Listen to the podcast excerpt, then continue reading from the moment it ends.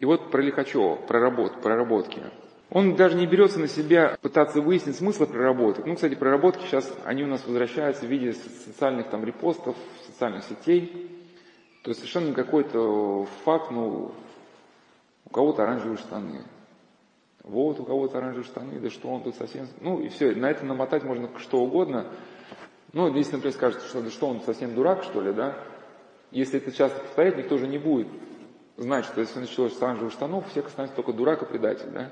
Но он считает, что эта власть стремилась показать свою твердость и готовность руководить тем, кому, ну, людьми. Техника проработок состояла в том, что они являлись гласным насильством, давали свободу озлобности и зависти. Это был шабаш зла, торжество всякой гнусности, когда люди стремились прослыть мерзавцем, ища упоение в ужасе, которое нарушали окружающим. Но это какое-то массовое безумие уже было. Но он так говорит, что было массовое душевное заболевание, постепенно охватившее всю страну. Люди не стыдились быть стукачами, даже намекали на свою особую власть. Помните сон Раскольникова, да, вообще вот? На, на каторге, не помните? Что ему снилось в кошмаре, что все человечество обречено в жертву какой-то единственной болезни, что микроскопические существа, трихины, существа, обладающие разумной волей, а, заражали сознание людей, и они становились безумными. Они начинали уничтожать друг друга, образовывались целая армия, чтобы идти кого-то убивать, но эти армии еще во время похода начинали ссориться, начинали убивать друг друга. Люди грызли свою плоть, но никогда люди не считали, что они имеют истину, как вот, вот эти зараженные. То есть они считали, что у них есть истина в последней инстанции, что они абсолютно как бы правильно поступают. И только отдельные люди жертвами всеобщего безумия не становили. Проработки 30-х, 60-х годов, то есть 30 лет это период был, не маленький, входили в определенную систему уничтожения добра. Были в какой-то мере тени показательных процессов конца 30-х и учитывали их опыт. Они были видом расправы с учеными, писателями, художниками, реставраторами, театральными работниками и прочей интеллигенцией. Ну, сейчас, я говорю, черт сейчас валят людей также через социальные сети просто. Дают команду там, и на человека начинается стравливать просто СМИ. Кто там будет разбираться, что он там вообще сделал. И вот как Ашманов даже говорил, это известный специалист по IT-технологиям, что, говорит, ну, 80%, я же не помню, 90% это репосты. Какая-то объективная, ну, какая-то информация вообще кто-то написал первый источник, это процент 10-20. Ну, то есть, когда в интернет забрасывается какая-то информация, какой даже слух, если у него какое-то количество тысяч просмотров или репостов, то он уже становится достоверным фактом. И уже его, ну, даже в новостях начинают использовать, ну, как вот какой-то, в принципе, вот этот, э, также арестовали в Швейцарии уже нашего современного современника э, Василий Михайлов по, сказать, прозвищу Михась. Ну, неизвестно, действительно ли он был лидером солнцевской группировки или не был. Тем не менее, в статье на загранице мне написали, что он лидер солнцевской группировки. И он на этом основании арестован в Швейцарии. У него там миллиардный контракт за границей, его в тюрьму. Говорит, у вас есть какие-то факты вообще, основания? Ему дают газету. Ну, видите, в газете у нас написано, что вы лидер солнцевской группировки. Ну, то есть это все еще наши дни. И точно так же а, его обвинитель, так как процесс в Швейцарии, он говорит, что вот Сергей Михайлов собственноручно своему подельнику выколол глаз, отобрал у него машину, квартиру, и потом, ну, то есть заявил обвиняющий стран, что он выколол глаз. И, то есть это мы связь с современностью просто просматриваем, что Сергей Михайлов шел путем Лихачева. Ну, в каком смысле, отбивался. И когда там был такой фарс разыгрывался тоже, что типа собирались какие-то свободные граждане, они решали, в общем, выпускать какого-то узника или не выпускать. Ну, а где-то генеральный прокурор Швейцарии, он дал указание, что Сергей Михайлов должен сидеть. И туда приезжает Сергей Орлов, ну, компаньон Сергея Михайлова, показывает, мне два глаза. Какой из них мне вырезал Михайлов? Говорит, а мы вас не вызывали. Ну, мы вас не вызывали, свидетельство ваше не имеет никакой цены.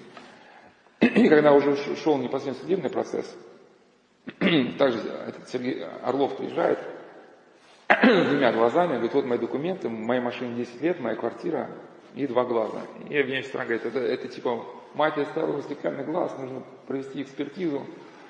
Судья говорит, ну, у вас было два года пройти экспертизу, говорит, закройте один глаз, скажите, сколько у меня пальцев, закройте второй глаз, скажите, сколько пальцев. То есть, я к чему, хоть это мина дела давно минувших дней, но сейчас так же.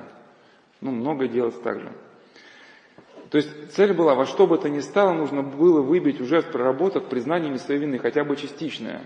Никаких доказательств после признания уже не требовалось. А чем и как достигали это признание было неважно.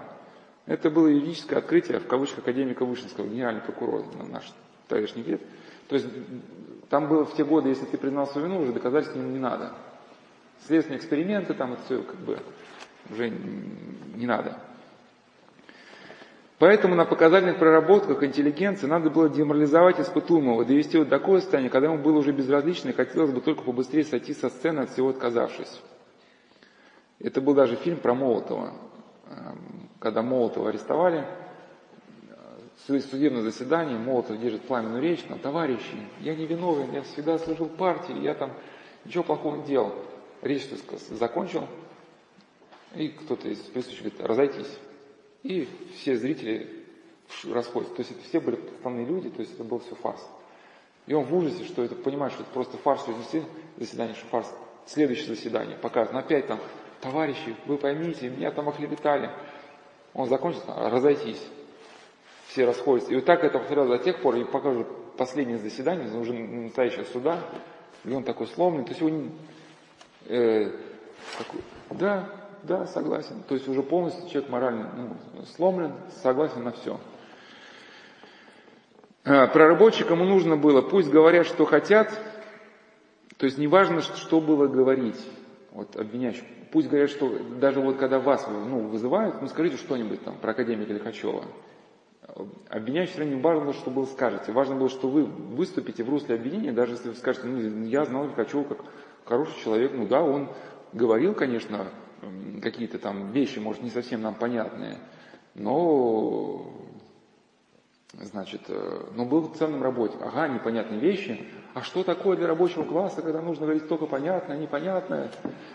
Вот, ну и э, просто как строилось обвинение, вот одного священномученика, не помню, как его звали, его как перевернули. То есть, представьте, в те годы он служил в храме, и местное начальство дало ему приказ ну, приказ, сколько верующих ходит в храм, ну, для отчетности. Он послал, как бы, ну, кого-то, чтобы там, типа, перепись какой-то. И местный вот кто Авком или кто там, не помню, писал потом, ну, при следствии, что, ну, это какой-то не укладывается голове вообще абсурд. Что я, ну, попросил его предоставить мне данные, сколько верующих, он послал э, переписчиков по домам, и этим вызвал среди трудящихся беспокойство. А беспокойство среди трудящихся – это очень плохо. И вот этой работой он занимается постоянно на протяжении стольких, ну, то есть вот все высунуть с пальцем. Одной из задач публичных проработок было стремление сломить непокорных массе. Почти так же, как это делалось в, ламках, в лагерях при приемке этапов. То есть Бруно Бетельхейм, он описывал, у него есть глава «Инициация в лагере» в его книге – то есть э, смысл инициации это при поступлении в лагерь полностью сломить мораль, ну, мораль дух, дух человека, то есть 36-часовой рабочий день, месяц ну, с расстрелами, без отдыха, без еды, то есть полностью вас смотать, полностью унизить, чтобы вы сразу поняли, что куда, куда вы попали. А, и это будет до тех пор, пока вы вот внутренне не согласитесь полностью автоматически слепо выполнять э, любые приказы. А, в те годы шло уничтожение думающих, нам это не понять. Какой абсурд был, вот сюда приезжала женщина в Соловках, она рассказывала, что мать ее попала. Что строился детский сад, где она была уборщицей. Фундамент был похож на свастику. Ну, какой-то инженер рассчитал, что этот фундамент более устойчивый. Летчик, пролетая над строящим детским садом, увидел, что фундамент чем-то напоминает свастику. Написали донос. Взяли директора школы и, понятно, уборщицу. Вот. Но и ее как бы, ну, спасло, ну, конечно, это формально спасло, что него было 4 класса образования, то есть все, кто мог думать в те годы, их уничтожали. Просто когда известный партийный э, работник, не помню, как его звали, на К, как-то, в общем, там, ну, не, не, буду сейчас вспоминать. В общем, когда он просто узнал, что у них 4 класса образования, он понял, что человек, может, может, не знаю, что он понял, сказал, ну, я буду стоять за спиной следователя и вам буду показывать, как он будет отвечать. Ну, он там что-то мигал, она правильно ответила на вопросы следователя, ее выпустили. Что она не, не представляла, видимо, интерес какого-то. А все люди думающие, они под, под, подпадали под, эм, под это дело.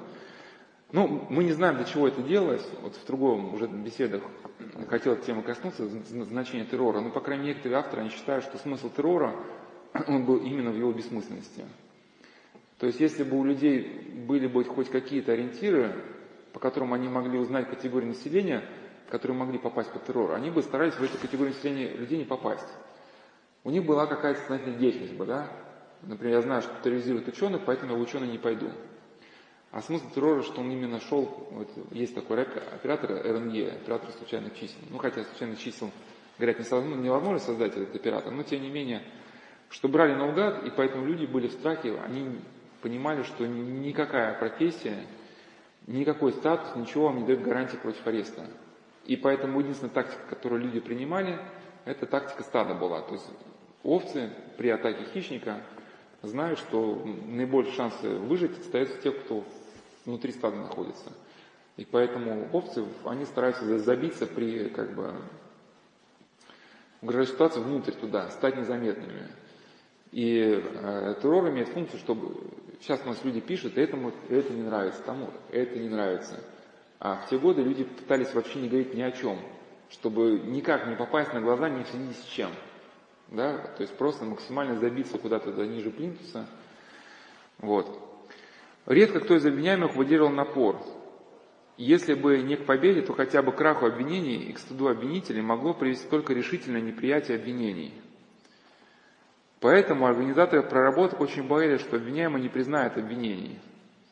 И чтобы эту ситуацию устранить, человека вызывали заранее, вели переговоры в партбюро, просили самокритично отнестись к своим трудам и лекциям, чтобы не стать под удар обкома своего учреждения.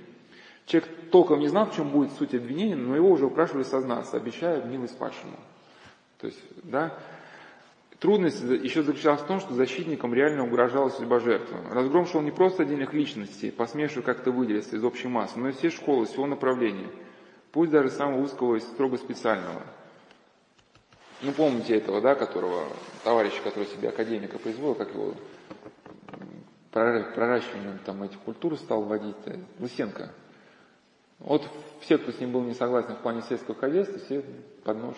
Я же тогда из своего личного опыта, из общения с КРами конца, ну, контрреволюционеры 20-х, знал, что означает признание своей вины. В сущности, в своей теории самодостаточности, публичного признания своей вины Вышинский ничего нового не изобрел. Он только обосновал теоретически то, что считал на практике. Проработчики тоже выбивали признание за умственного труда, ну, как это делали а, следователи в ЧК и ГПУ. В органах ГПУ выхватывался один факт, одна цитата, толковались таким образом, как это нужно было обвинителю. Ну вот как вот поэт священномучка, если забыть его зовут, у него был факт, что он был ну, человеком, а, кому можно было оказать доверие, и народ ему сразу поверил. И глава местного поселения, то есть, ну, как можно толковать, да, что человек приехал, был хорошим там, ну, священником, помогал в нужных и вызывал доверие. А он представился как вот как вот специально, да, что и он, а, и он стал вести работу и на, и на основе своего, сказать, э, характера, что-то там заслужился до доверия, как бы, ну, в общем, перевернул, что как бы втерся, получается, да. Э, выхватывался из э, контекста. Редко кто из присутствующих требовал привести полностью выхваченные из контекста слова, учесть обстоятельства, тему, время. Вот очень хорошо было в процессе Сергея Михайлова это было очень показано, ну, уже наш процесс современности. То есть ФБР предоставило, ну, просто описывать, какой беспредел был вообще. То есть, ну, в то время он просто как это объясняет, что многие после 90-х годов у нас умные люди, многие же ученые поехали, там, люди предприимчивые за границу, стали основывать свой бизнес. Ну, какие-то, соответственно, возникла конкуренция с местными бизнесменами, и вот этот миф раздули про русскую мафию. Ну, по крайней мере, с его слов, не знаю, есть она или нет, но он так объясняет. И, соответственно, было дано указание вот, крупнейших предпринимателей, который был за границей, чтобы их ну, посадить. Вот. И ФБР официально посылает официального свидетеля, официального свидетеля. И он говорит, что я с солнцевой группировки привез 300 тысяч долларов. Ну, все там, вот, там. А Сергей Михайлов идет по телекачу, он говорит, а скажите, при каких обстоятельствах вы передали эти деньги солнцевской группировке? Ну, правильно же, да, постановка вопрос, как там? А, наличностью, кем, кому, когда.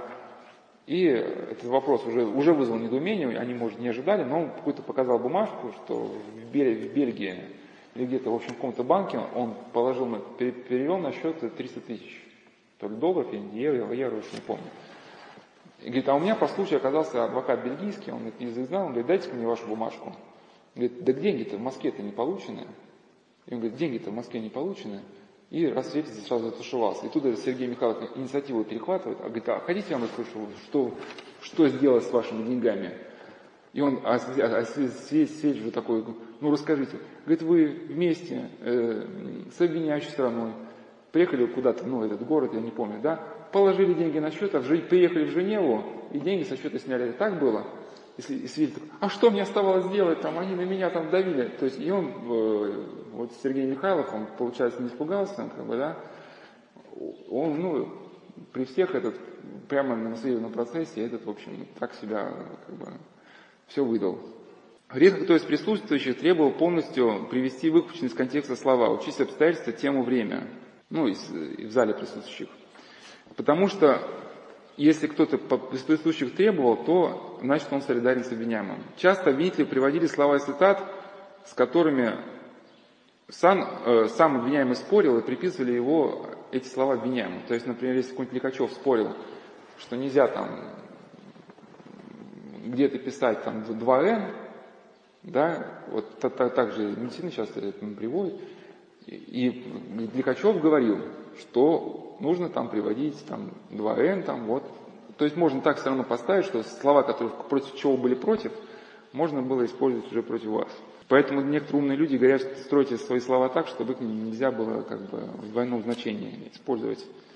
И, может быть, какое-то публичное выступление, но это мое личное мнение, может быть ошибочное, э, нельзя строить ироничные фразы.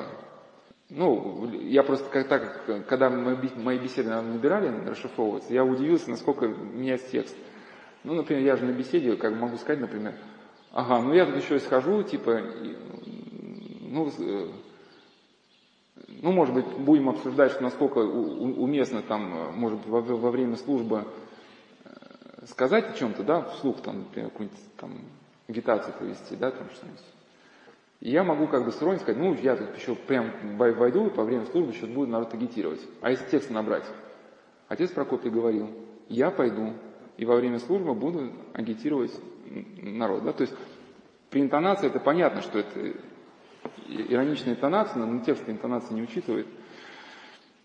Взвинчено, ну то есть и строился как? Обстановка зала взвинчивалась, человек терялся, то есть а, а когда вы уже ну, потеряны, вы выбираете, ищете какую-то опору. Вам эту псевдоопору уже подсказали заранее, типа, сознавайся, мы, мы тебе поможем. Вы, вы теряетесь, на вас сыпятся все вопросы, а почему в красной жакетке пришли на лекцию, там отца Прокопия, в черной юбке, вы что, вы что, не знаете, что красный цвет это? Ну и вас вы как бы не можете понять, в чем дело, как бы на всех сторон сыпется, шум, гам стоит, да, ну и вы хватаетесь как бы в панике вот за единственную, как бы верную, как вам кажется, точку зрения, что сознаться. Это что-то подобное Виктор Николаев, хотя, ну, он перебежчик, конечно, опыт мы не можем во всей полноте использовать, потому что он перешел на, на сторону, значит, служил у нас в развитии, но, по крайней мере, в своей книге «Аквариум» он оставил такой подвох, что когда он в ГРУ сдавал экзамены, я уж не помню, ну, то ли свет ему в глаза, в прожектор, но, в общем, от него э, близ вопрос – масса вопросов не сыпется, и умножить а, двузначное число на двузначное. И он думает, думает напряженно и смотрит на партию тоненьким карандашиком, написано в столбик 27 умножить на 35, и ну, расчет и ответ.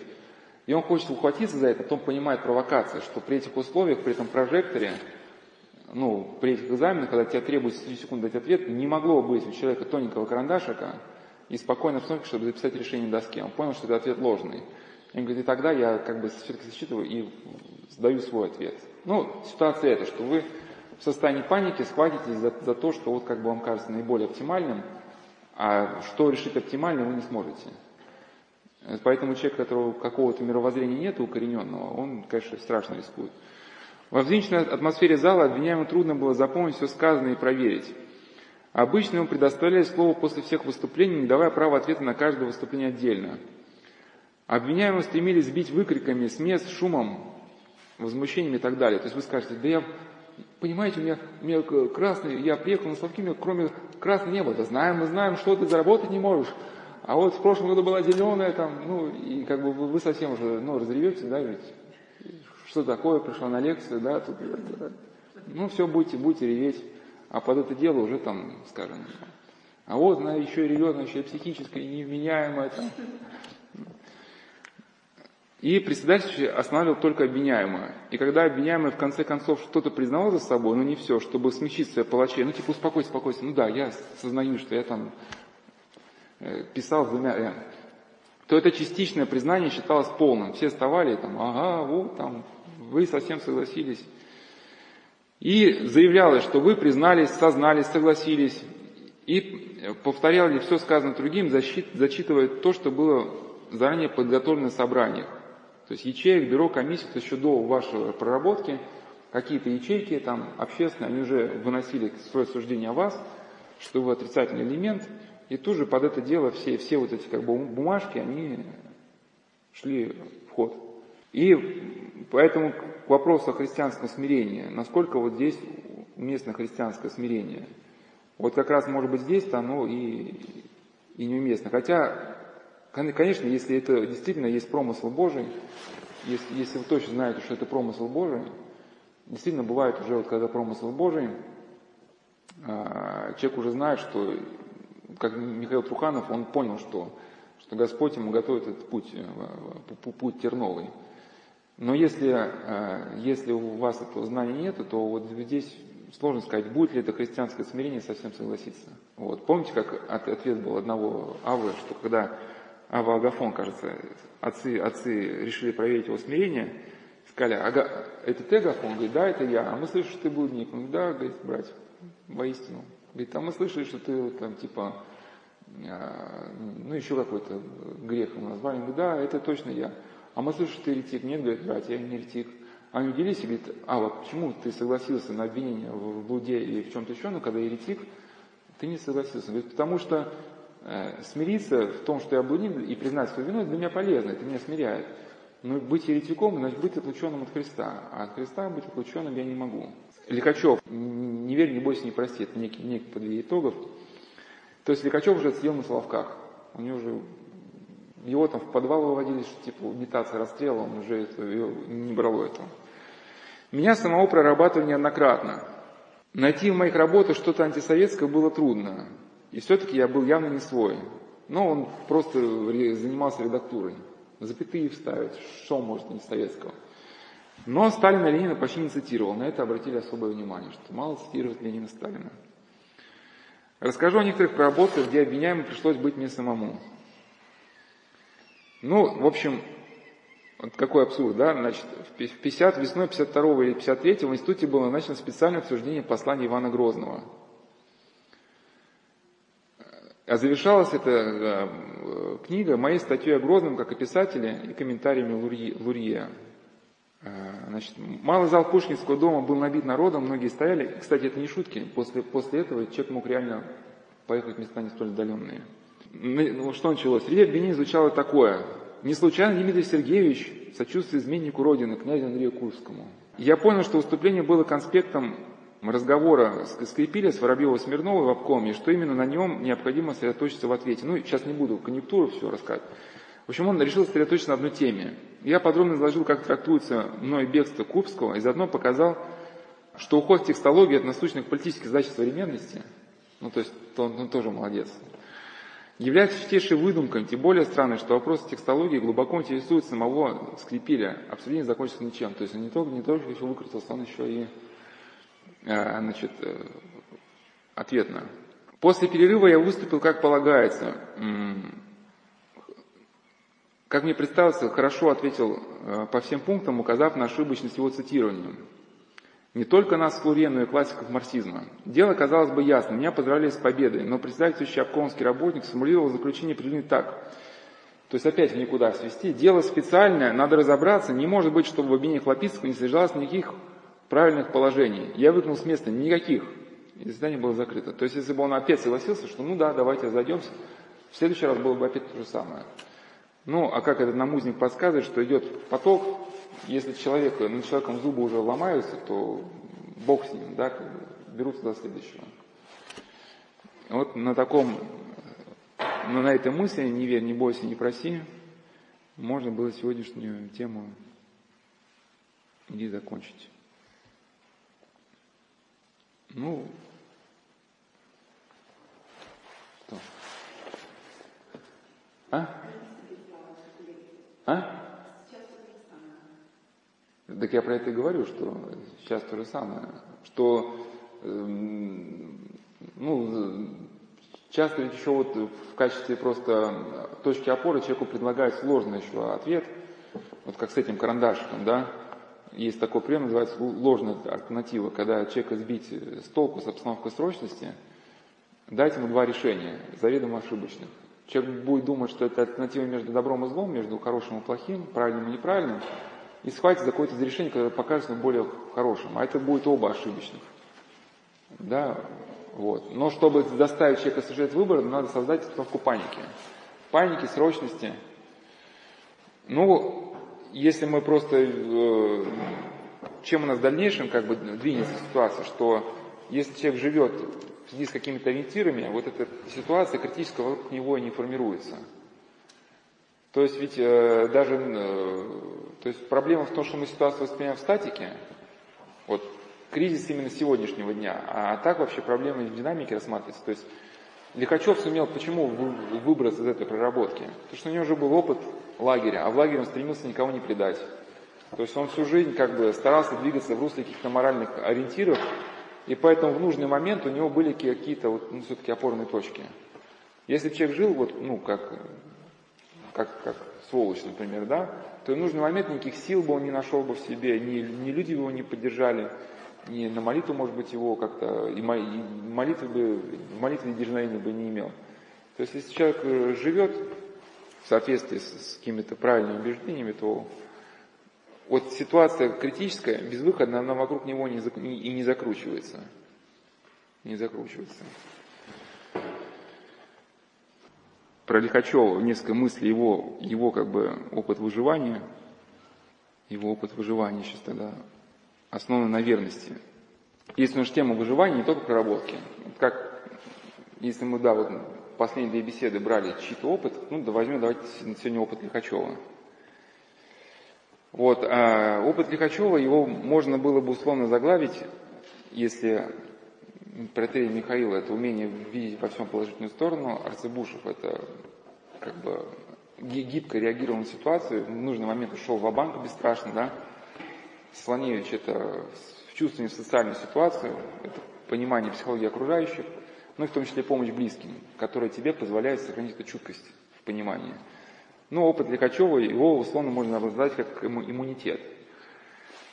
Доминанты души, может это главная тема вообще всех этих нескольких лет, то, что у нас было, шел цикл бесед остаться человеком, и уже вот не этим летом, может быть, следующим, этим уже не успеем, вот уже будет раздел, который так и будет называться одноименно остаться человеком, мы будем говорить про доминанту души. То есть вот когда мы, почему много так приводим качества? Потому что одного какого-то качества нет, которое обеспечило бы вот человеку, человеку способность вчувствоваться в ситуацию, ну и выжить, не только как биологическому объекту, но и как личности.